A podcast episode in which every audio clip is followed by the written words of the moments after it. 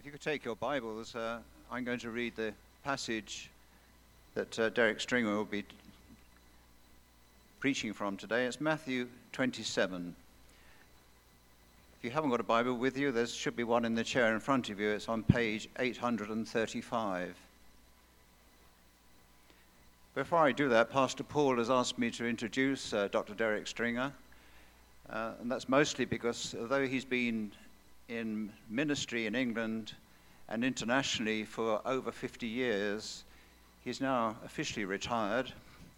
And having said that, um, I've known him for over 40 years. And uh, retired should be in inverted commas because he, for the first time, has come to Canada. He flew into Tofino on Friday afternoon, and we met him there and had a great 24 hours together. And um, he volunteered when we were in touch last year uh, to preach, and Pastor Paul kindly agreed. And he's taking a series of three, so he's actually different sermons um, at each of the services. And I think when you've heard him, you might well be tempted to come back tonight because he's incredibly good value.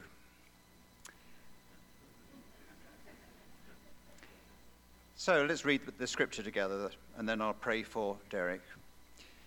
Matthew 27, we're going to start at verse 50. And this is obviously a, in the context of the crucifixion. And Jesus cried out again with a loud voice and yielded up his spirit. And behold, the curtain of the temple was torn in two from top to bottom. And the earth shook and the rocks were split. The tombs also were opened. And many bodies of the saints who had fallen asleep were raised. And coming out of the tombs after his resurrection, they went into the holy city and appeared to many. When the centurion and those who were with him, keeping watch over Jesus, saw the earthquake and what took place, they were filled with awe and said, Truly, this was the Son of God. You've seen from your um, brochure that there's also details of Derek's ministry inside, and the title of his talk is going to be Strange and Wonderful Christianity. Let's pray, shall we? Father, we thank you again for the privilege of worship, Christian fellowship, and now the privilege of listening to your word. Thank you for preserving your word down the centuries, and thank you too for giving us your Holy Spirit, that he may take the things of Christ and show them to us. We pray that you'll empower your servant Derek Stringer as he speaks today, that his words may not be with human authority, but by the power of your Holy Spirit. So bless your word to us and open our own hearts that we may hear your voice and apply what you have to say to us today, because we ask it in Jesus Christ's name. Amen. Thank you, Tony. And uh, thank you very much for being here for this second service. I look around and I know some of you have stayed over from the first service, so I hope it will be good value. Uh, if it's not, please tell me afterwards, um, and I'll try and correct it for the final one. Who knows? It might work. But you know how visiting speakers have a way of saying, by way of introduction, basically what is the same thing? It's nice to be with you. And it sounds so bland and ordinary, doesn't it? However much they might mean it. So I've had a little bit of time to think about it for this service, and I have come up with this. It is nice to be with you. I can't think of anything better to say, but it is true, and that, of course, is the most important thing. But a little twist on it for you. It is also nice that you are here too, because I've done my research on Vancouver Island, and I have come up with this fascinating piece of information which I was unaware of. People live in Vancouver Island by and large until they're 75 years old. But if you go to church you will live by and large until you are 83 years old. So you are in a very safe environment right now. And I guess I ought to speak for a very, very long time because, after all, I want to keep you safe and I want you to extend. I, honestly, I'm not going to do that. But isn't that fascinating? Now, I know that it's down to lifestyle, but of course, if you don't come back next week, it could kill you. But there's all sorts of factors that are involved with the kind of lifestyle that we have, and church involvement and church going is just one of them. But we all know that the ultimate statistic is one in one dies. So, the key question for us all is what happens after I die? And it's an important question because what I think about life after death is going to impact in the manner in which I live in the here and now as to whether I spend time or I invest it in a way that's going to outlast it. It will determine an awful lot. For many generations, parents used to teach their children in England a little prayer, and you may be familiar with it. Now I lay me down to sleep. I pray the Lord my soul to keep. If I should die before I wake, I pray the Lord my soul to take. Isn't that a cheery way to send your child off to bed at night? And did you know there is a second verse? Our day begins with trouble here. Our life is but a span, and cruel death is always near. So frail a thing as man. Good night, darling. Pleasant dreams.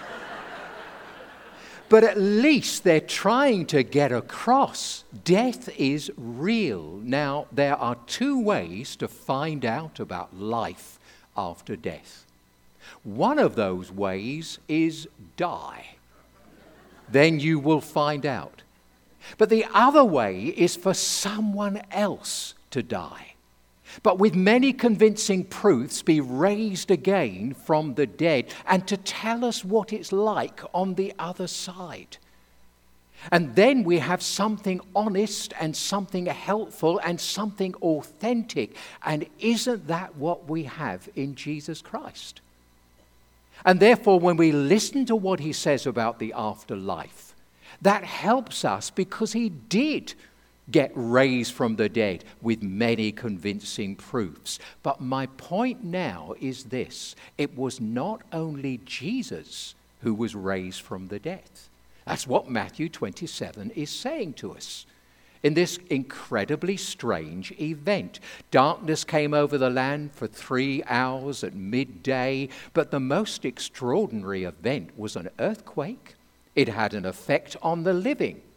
So the Roman centurion who was officiating at the crucifixion for these three men said there is something very strange and different about the one who is dying on that middle cross. But the strangest event happened to the dead.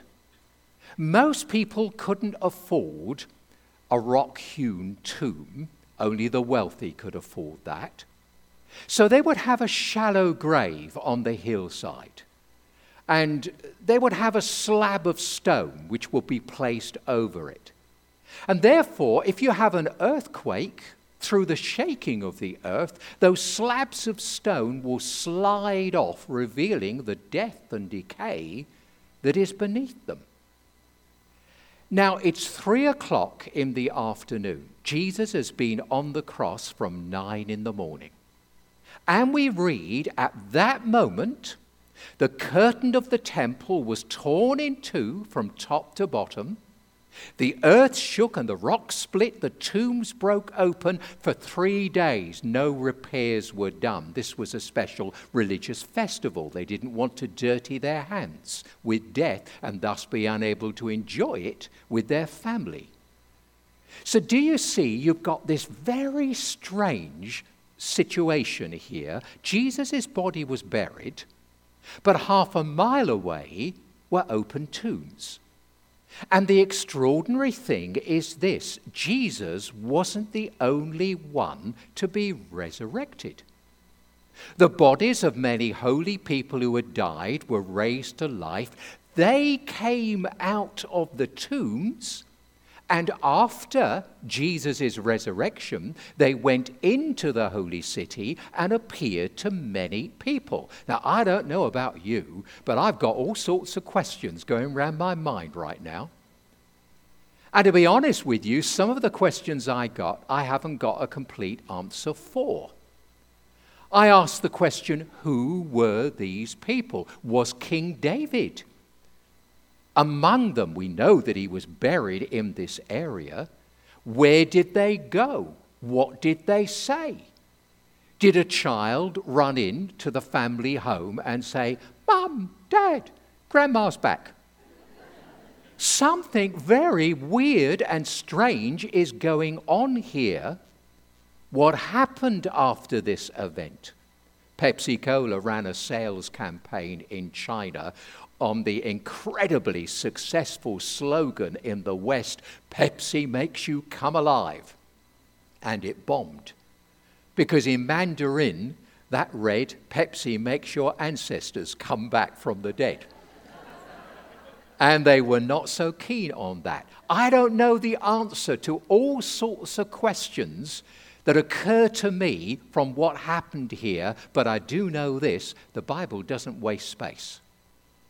And because this incident is included, it's got to have some significance. It's got to say something relevant to me about these events. And the more I look at this, the more I realize this is a very significant event, both strange and wonderful. Let me try and show you something of its significance for us. First of all, and very simply, this is at least saying to us we have a God who is a busy God. I mean, no human being could do what was going on here. People try to explain away the bodily resurrection of Jesus Christ. You might just get away with it with one body. But numbers of bodies like this? Either we say it's a fairy story, or we say God did it. Only God can take dust and busily fashion it into a human being. And if people say it's a scientific impossibility, well, yes, but not an impossibility to the Creator God. And I think we should stop talking about scientific impossibilities to the Almighty Creator, don't you? And what God did in the Garden of Eden when He fashioned a human being, He was now doing centuries later to many human beings in the Kedron Valley. Looking at Christ's miracles of resurrection, have you noticed there is, during His earthly ministry, a progression? Begins with a little girl who has just died, a widow's son who had died a few hours earlier and then Lazarus, who had been dead for four days, and now you come to the climax. Little girl after a few moments, a young man after a few hours, a grown man after four days, and now a cemetery with many holy people who had died were raised to life. And because God is busy in resurrection power, do you see what that means for us? We don't just have a God who is a creator God, but we have a God who is a controlling God. We have a God who is involved with what He has made. He is involved with us. He is busy wanting to be involved, doing things in and through our lives, so that His will in heaven can be done down here on earth, which means we can pray. And we can know that our prayers can be effective, not that there's any power whatsoever in prayer. You ever seen the slogan, There is power in prayer? And it's not true. There is no power whatsoever in prayer. The power is in God, not in prayer. But as we lay the track, the locomotive of God's power can come along that track. But if I do not lay the track, the locomotive cannot come. And I sometimes wonder how much is building up in heaven that God wants to do through my life and cannot do it. I have not because I ask not. Or I ask in too much of a general way rather than a specific way for what is His will in heaven to be done down here on earth. I have a busy God who is involved with me and wants to do things in and through me.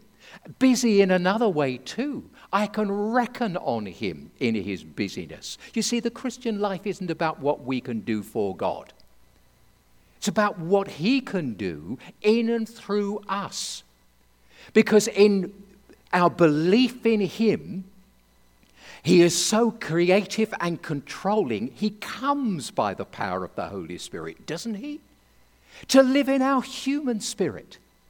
So that if I want to live out the love, the joy, the peace, the patience, the self control, the goodness, anything, that's the fruit of His presence, Christ living in me. I can reckon upon Him, reproducing that fruitfulness in and through my life. Because my Christian life isn't just a matter of knowing about God as some distant creator, but it's personal, it's Christ who becomes my life wanting to be busy to do things in and through me. The Christian life is all about that because we have a busy God. And just as he was busy back then, creating and controlling and moving things on at his plans and his purposes, he'll want to be about the same things in each of our lives too. But I tell you something else from this particular event that I see significant for us. It shows me also that he banished death. I have never heard anybody say, I have conquered death. Pastorally, through the years, I'd heard plenty of people say, I've cheated death. Death awaits us like the concrete floor, the falling light bulb. I came across an interesting poem. I think that the life cycle is backwards. You should die first. Get it out of the way. Then you live in an old age home. You're kicked out when you're too young. You go to work, you work 40 years until you're young enough to enjoy retirement. You go to college, you party until you're ready for high school, you become a little kid you play, you have no responsibilities, you become a little baby, you go back to the womb, you spend your last nine months floating, and you finish off as a gleam in someone's eye. That would be nice, but we can't live in reverse. But now we can face death and win. That's the glory of this event. I can understand that Jesus would be raised from the dead because he's so different from me. But that these others would be raised from the dead too. In this, we have proof that death is not oblivion. Some people will say to me, You know, I've got a problem with what the Bible says about the afterlife. I mean, there are certain verses in the Bible, I read them, and it says, The moment I die, absent from the body, present with the Lord. And then I read other verses and other texts, and it says, I've got to wait. That there's a gap until Jesus comes again, and then we are all ushered into the new earth and the new heaven and the glory of that event. And I know I'm not heading towards a hopeless end, but an endless hope. But I just wonder have I got just to wait around until it happens? Is there a contradiction here? Do I stay buried until the resurrection? Or is it absent from the body, present with the Lord? And do you know the answer? Both. What happens when I die? I immediately enjoy the presence of the Lord. And yet, from a human perspective, there is a waiting, but only from the human perspective. You're no longer in time, you're in eternity. And understand that time is relative to motion. The faster one travels, the slower time moves. Suppose we could invent a space capsule which could go at the speed of 167,000 miles per second. After five years, time has slowed down. So you are five years older moving at that space level, but everybody else is 10 years older. Now, I'm giving you something I really don't understand here. It's called Einstein's theory of relativity. And some 13 year olds in our schools in England will understand that better than me because in the school curriculum, that's when they start to learn about that aspect of physics. And that was a long time ago for me. But put it like this you're in that space capsule, you're going even faster. What is one second for us is a thousand years for everybody else on planet Earth. Do you see what I'm saying? Time is compressed as we speed up. So the faster we go, it becomes more compressed. At the speed of light, time doesn't occur. Suppose I die this year, and in five years' time, Christ comes again. You could say, Oh, Derek Stringer has been waiting five years for the return of Christ. From an earthly perspective, that would be true. But do you see, I am not now in time. I am in eternity. And in eternity, there isn't a past and there isn't a future. There is only the now. So, absent from the body, present with the Lord. The Bible says, Once I die, time shall be no more. Therefore, when I die, I will remain in my grave from an earthly perspective but the resurrection unto everlasting life has happened for me. And can I stretch your thinking a little bit further to show you what that must mean as you tie together physics with theology at this point? It means that when we stand at a graveside and there's a gap in time and it's a loved one who has died, we weep as Paul said, not as those who have no hope, but we're allowed to weep. But do you realize from their perspective, they're not missing anything?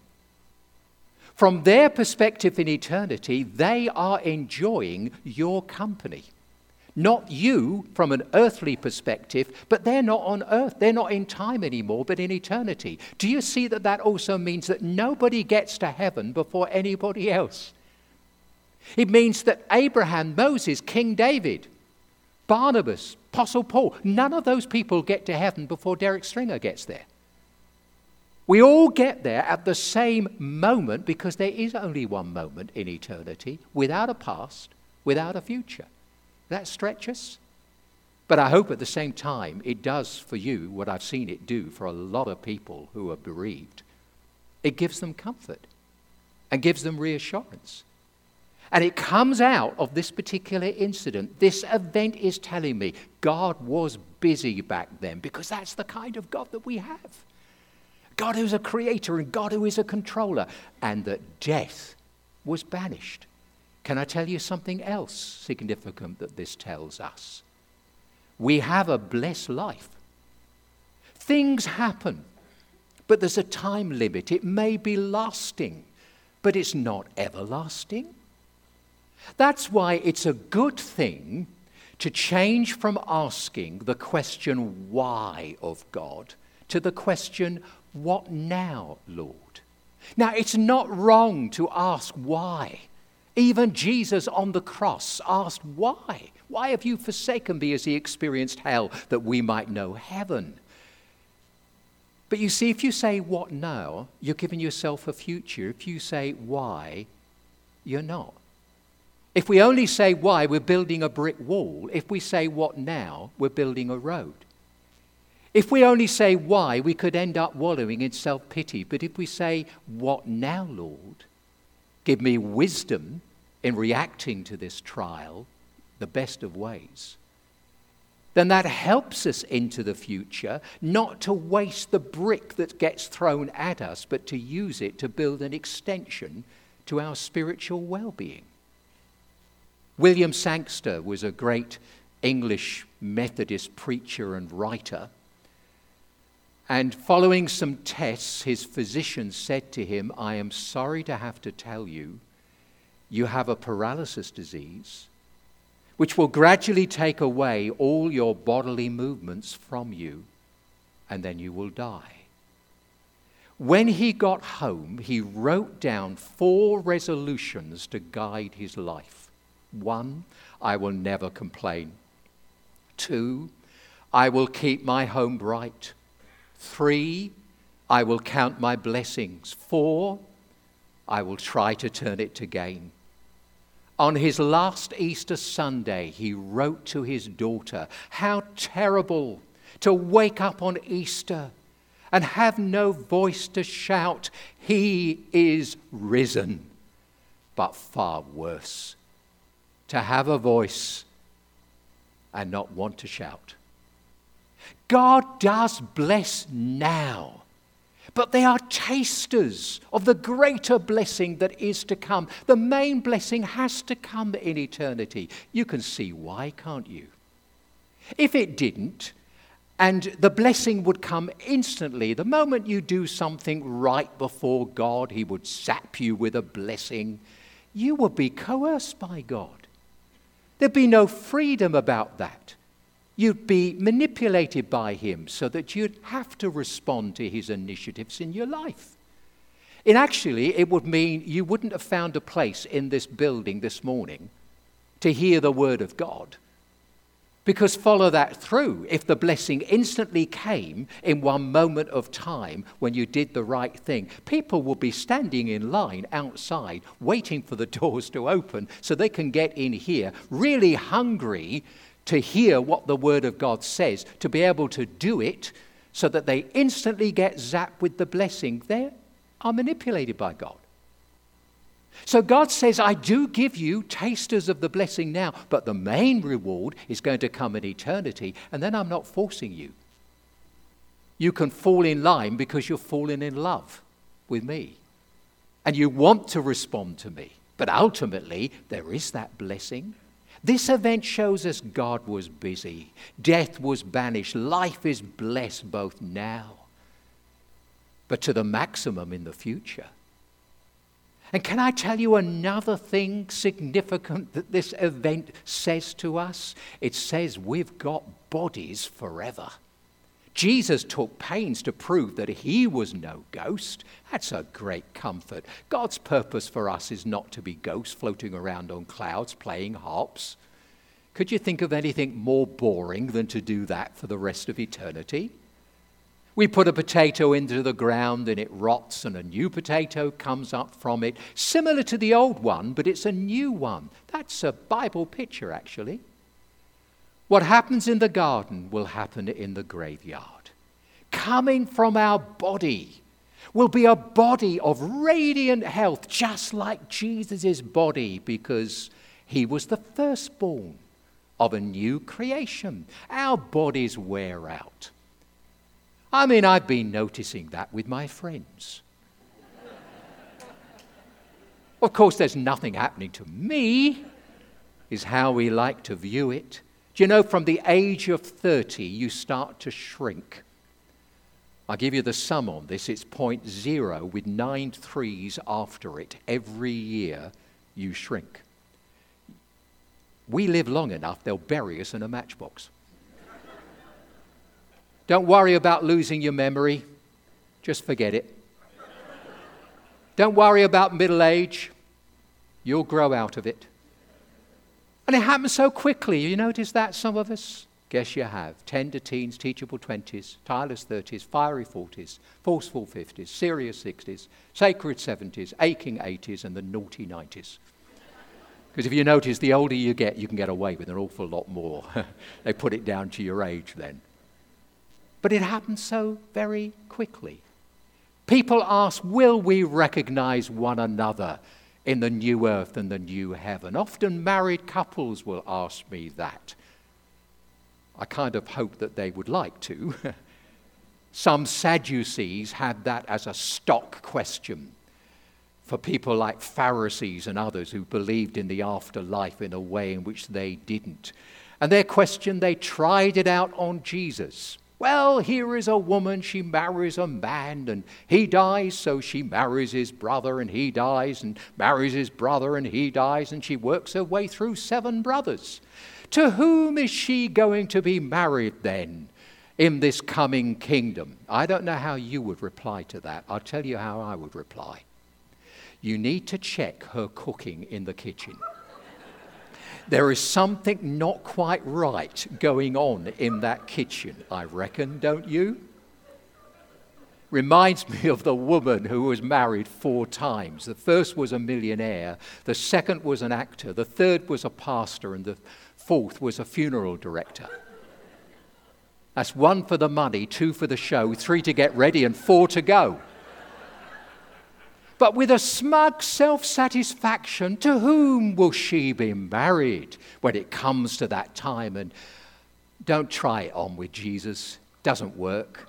And Jesus answered, Are you not in error because you do not know the scriptures or the power of God? Most of these tricky questions are because we don't know the word of God or the Holy Spirit interpreting that word to us. We're going to be like the angels. Don't misunderstand, you're not going to be angels. We'll be like them, because there won't be marriage then. Relationships, is what he is saying, are going to be even better than the best of marriages. And I know people now, don't I? And I'm not going to be less intelligent then. The perfect will have come. So I will know and be known. I don't think it's going to be at all like on the Mount of Transfiguration. Do you remember Moses and Elijah appeared with Jesus from another generation and century? And somehow or the other, they just knew, did those few disciples. It was Moses and Elijah. How come? I mean, did they have a badge on, like in some conferences? I am Moses. I am Elijah. No, it wasn't like that at all. They just knew what they knew. And I think that's how we will know at that time.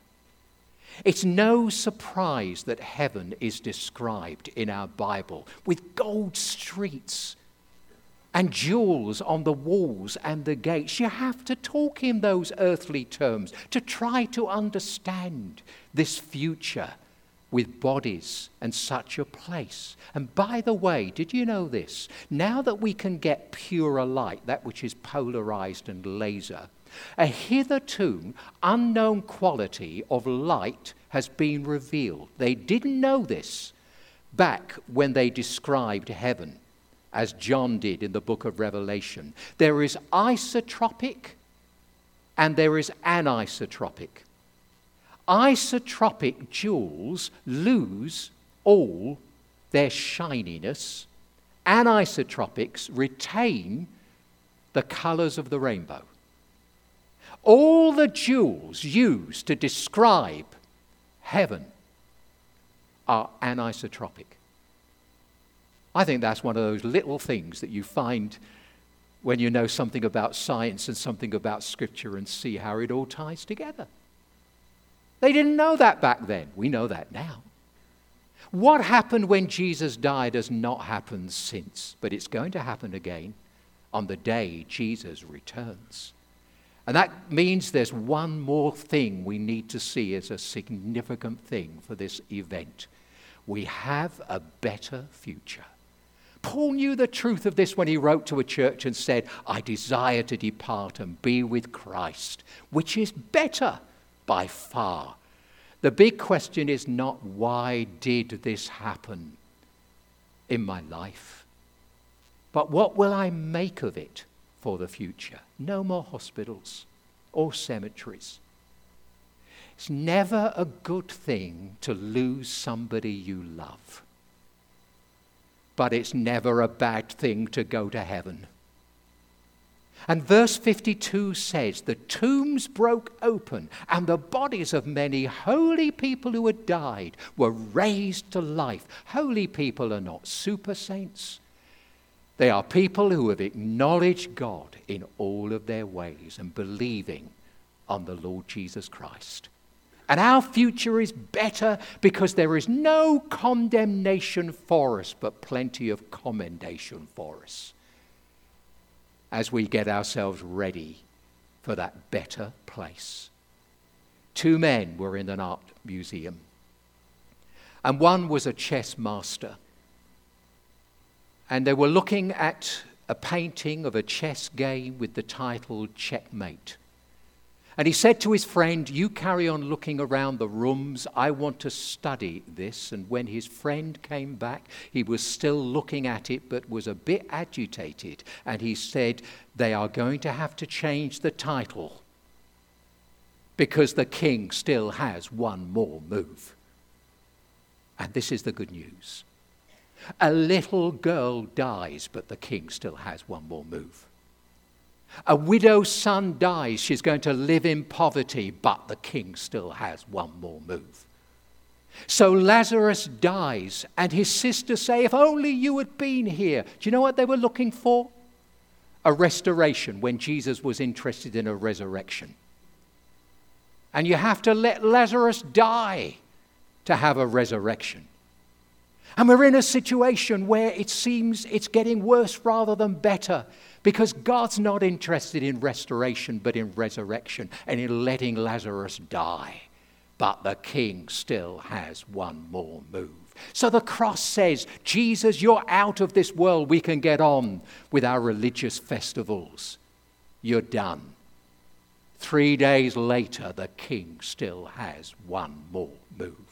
I don't know what challenge you face. But when it feels like checkmate, that's not all. Let God be busy in your life. He'll bless us with a future. The future is marked not with an exit sign, but with an entrance sign, because the king still has one more move. And all the people say, Amen.